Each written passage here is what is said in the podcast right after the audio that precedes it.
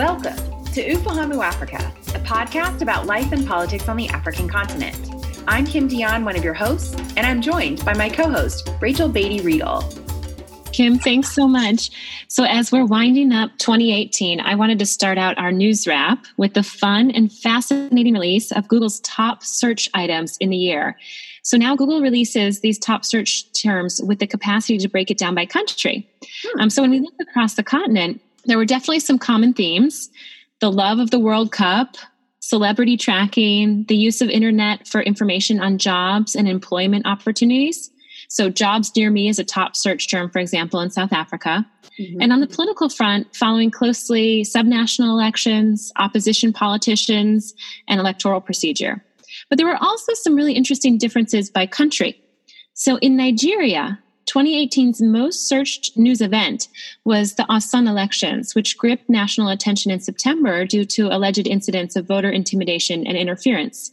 In Kenya, self styled National Resistance Movement General Miguna Miguna was a top search result, along with Kenya's Certificate of Primary Education results. The trending events featured the swearing in of Raila Odinga as the people's president in January 2018.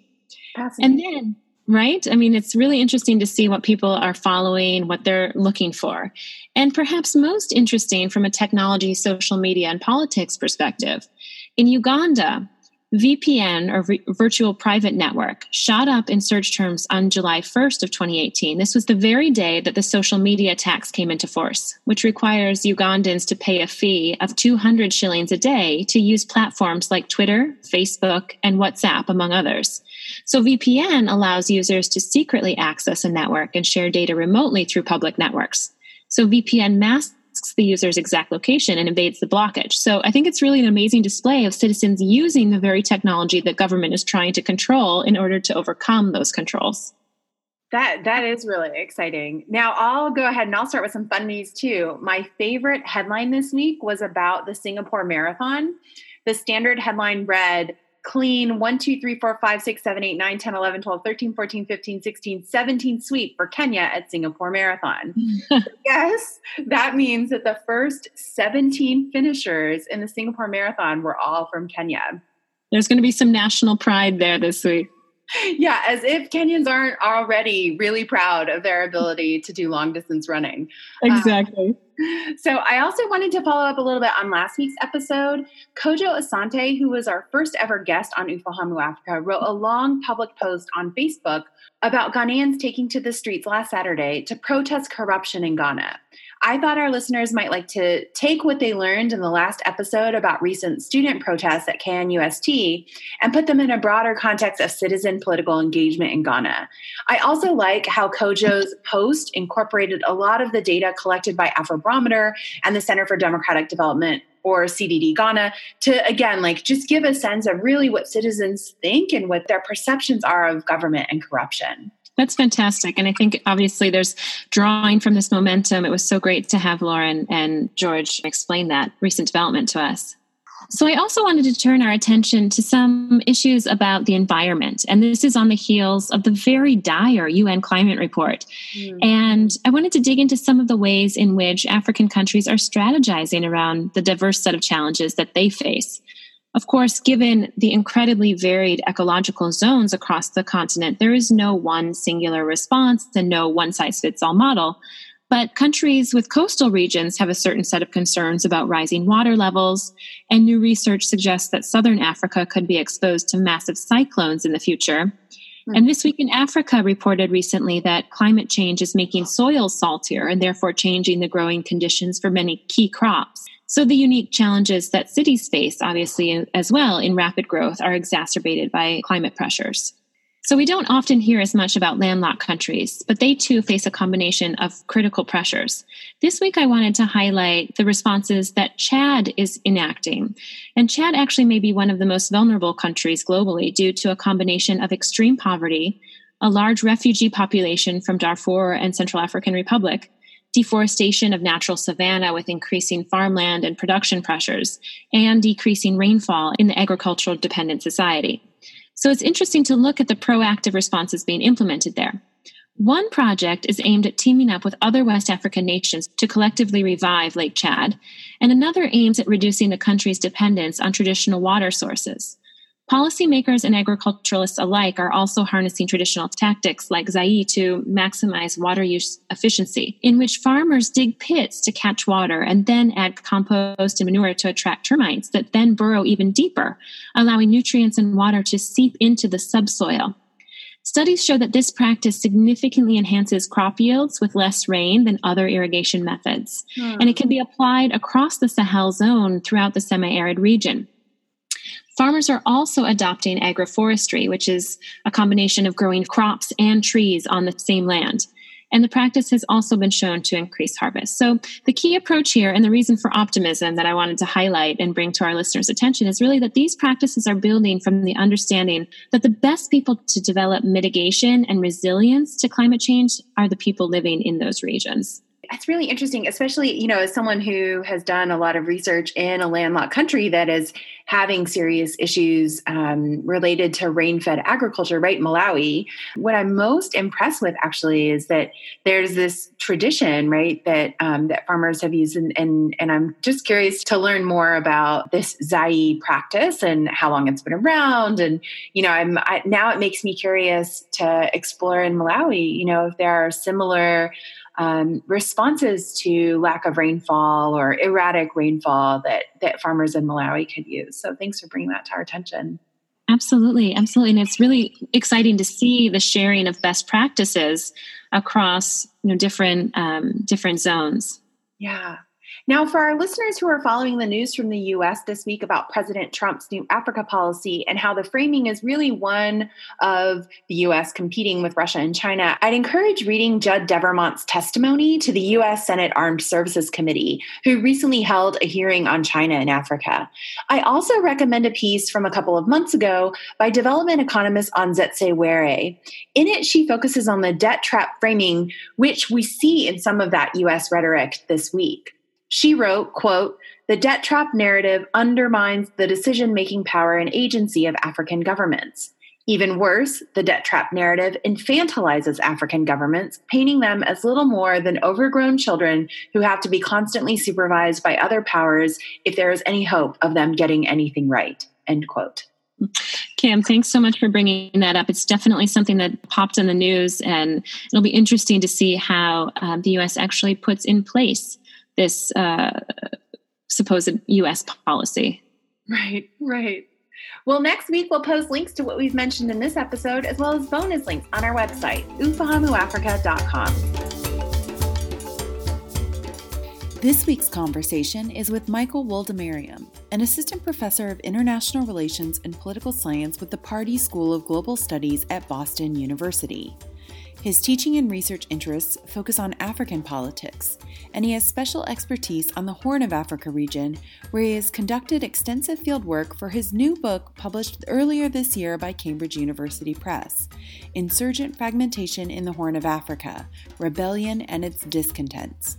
We spoke with Mike a couple of weeks ago at the annual meeting of the African Studies Association, and we thank the ASA for making their ASA pod booth available to us for this interview.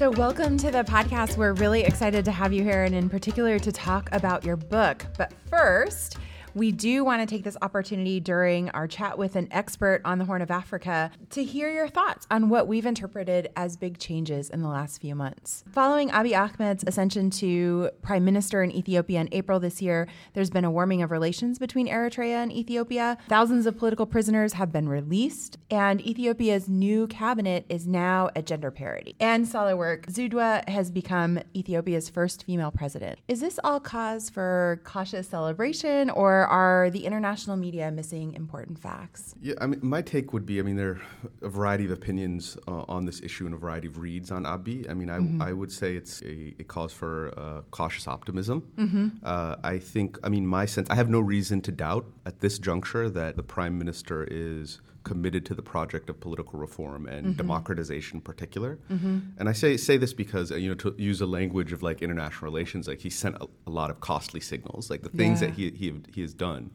are not cheap and have come at some risk to him. Uh, politically in terms of prime ministership. Now we, we don't consider it to be that big a deal, but initially the release of some of these political prisoners Mm-hmm. Yeah. was very contentious. There were one must imagine internally uh, uh, sort of a lot of pushback from members of the the old guard, so to speak. You know, the, even initially the peace deal uh, with Ethiopia, the rapprochement with Ethiopia, right? I mean, you know that that came at some risk uh, to him as well. There were constituencies that were concerned about the overtures to Eritrea. The inertia in relations between the two countries was about territory Ethiopia controlled and would have to give up, right? Right. So, I, yeah, I certainly don't have any doubt about his, at least at this junct, about his commitment to reform. But the question is, power can sometimes change people, right? What happens? I mean, the, the real tests are yet to come. The, the, the, the elections in 2020, there has to be an enabling environment for that. Um, changes to uh, laws on political parties, the civil societies, you know, proclamation. There's a variety of things that have to happen to sort of make this, you know, make this uh, a real election that's competitive. So we'll see. Now, in an academic article you published before these big shifts happened in the Horn, you wrote that it was a critical juncture for Ethiopia and Eritrea. More specifically, you wrote that while Ethiopia's recent selection of a new prime minister has created real possibility of a reset of Ethiopia Eritrea relations, the underlying structural dynamics between the two countries remain volatile. Um, so, this leads us to ask you two questions. First, how much can we attribute these changes to Abiy's ascension as PM? And second, to what extent should folks continue to be concerned about volatility between Ethiopia and Eritrea? I would say, in terms of understanding, you know, what drove the initial rapprochement, I, I would say it had a lot to do with changes within the ruling party in Ethiopia and Abiy's emergence. So not mm-hmm. not not anything that he did necessarily in terms of mm. proposing anything new, mm-hmm. uh, because the structure of the deal is actually not that much different from what the previous government was advocating for. Mm-hmm. Like if they could have imagined what this rapprochement would look like, it's sort of how it played out. But I think the very fact that you had a new prime minister in uh, Ethiopia that was not associated with the TPLF, so you know the, the party that was at the the head of the old E EPRDF hierarchy, made Eritrea more willing to kind of engage. Uh, So I think that's that was was really critical. So not something that Abiy necessarily did, but just the fact that he had come to power and was different and not associated with the TPLF, and actually seemed to be a rival of them and was sort of you know pushing them to the political margins within Ethiopia's federal government. Now, let's switch gears and talk about your book, uh, recently published by Cambridge University Press Insurgent Fragmentation in the Horn of Africa Rebellion and Its Discontents. The central question driving your book is why and under what conditions do rebel organizations fragment? Basically, you were interested in understanding what makes rebel groups split. What made you to be interested in this question? In terms of my research agenda, I, I tend to be anchored in the politics of a particular region. It's, it's just, and, and the big intellectual or conceptual questions I ask, this is true of my second project as well, sort of emanate from big things that have happened in the region. So since the 1960s, the Horn has been characterized uh, by a, a lot of civil war, right? In all the mm-hmm. region's major states Ethiopia, Sudan, Somalia, of course. And I think one of the big things that comes out of any analysis of those civil wars were how messy they were. Yeah. The fragmentation of the, the main participants, the, Right. the rivalries between the different rebel groups and different rebel factions. So that was something that I sort of saw and said, okay, this is interesting. Then, of course, like every good scholar, I looked for a gap in the in the literature, mm-hmm. right? And and saw very quickly when I started my this came out of my dissertation mm-hmm. that there was at that time, not so anymore, I would say, but at that time there was a pretty big gap on the literature on the internal politics of rebel groups and and their underlying fragmentation, which is a really important variable when you start thinking about you know civil war outcomes when you think about the nature of violence the scale intensity of violence a variety of other outcomes. So i think at that time uh, when i when I was in grad school i mean you know we were reading like weinstein and Kalyvas that were like the big books on but there wasn't really that much else um, and and so i said okay here here's a gap that you know you know like a, a- any good scholar or you know someone writing a dissertation i'm like okay maybe i can make an intervention here that's how it started but Yeah. that that literature has changed dramatically in the time that I've been working on this. I mean, there's so much stuff on this issue right now. Yeah. Really good stuff. So Yeah. We think it's important to point out that while much of the world is at peace, you make a good point in your book about why we should be studying rebel organizations. So, in your book, you write if we care about the contemporary phenomenon of state failure, we need to seriously consider the problem of political factionalism and fragmentation within armed non state actors who seek to replace incumbent governments. And you point out how there are 14 African governments that are currently run by political parties that were once rebel organizations. Mm-hmm. So your book studies the two in the Horn of Africa, mm-hmm. Ethiopia and Eritrea. Did you or have you considered extending your study to any other countries in Africa or even elsewhere in the world where regimes had their start as rebel organizations? Yes, I mean, a lot of the work I'm doing now is kind of moved away from civil wars specifically, or uh, is looking.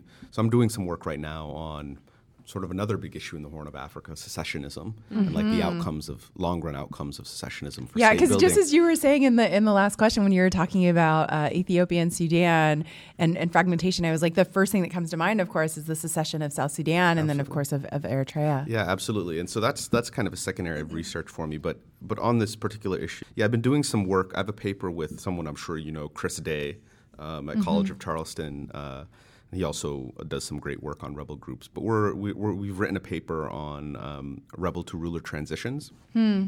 Um, and looking at, and this actually ties to the issue of state failure, looking at what happens in the in the immediate moments right before and after rebels actually oust incumbent governments, right? Mm-hmm. Uh, and why are some rebels, victorious rebels, able to consolidate control of the state mm-hmm. uh, over the long term, and mm-hmm. why do others are, are, others not able to do it? Yeah. And when they don't do it, that that's usually the the environment in which you see protracted state collapse. That's what happened in Somalia. Mm-hmm. Um, it's pretty much what happened in South Sudan after a little lull.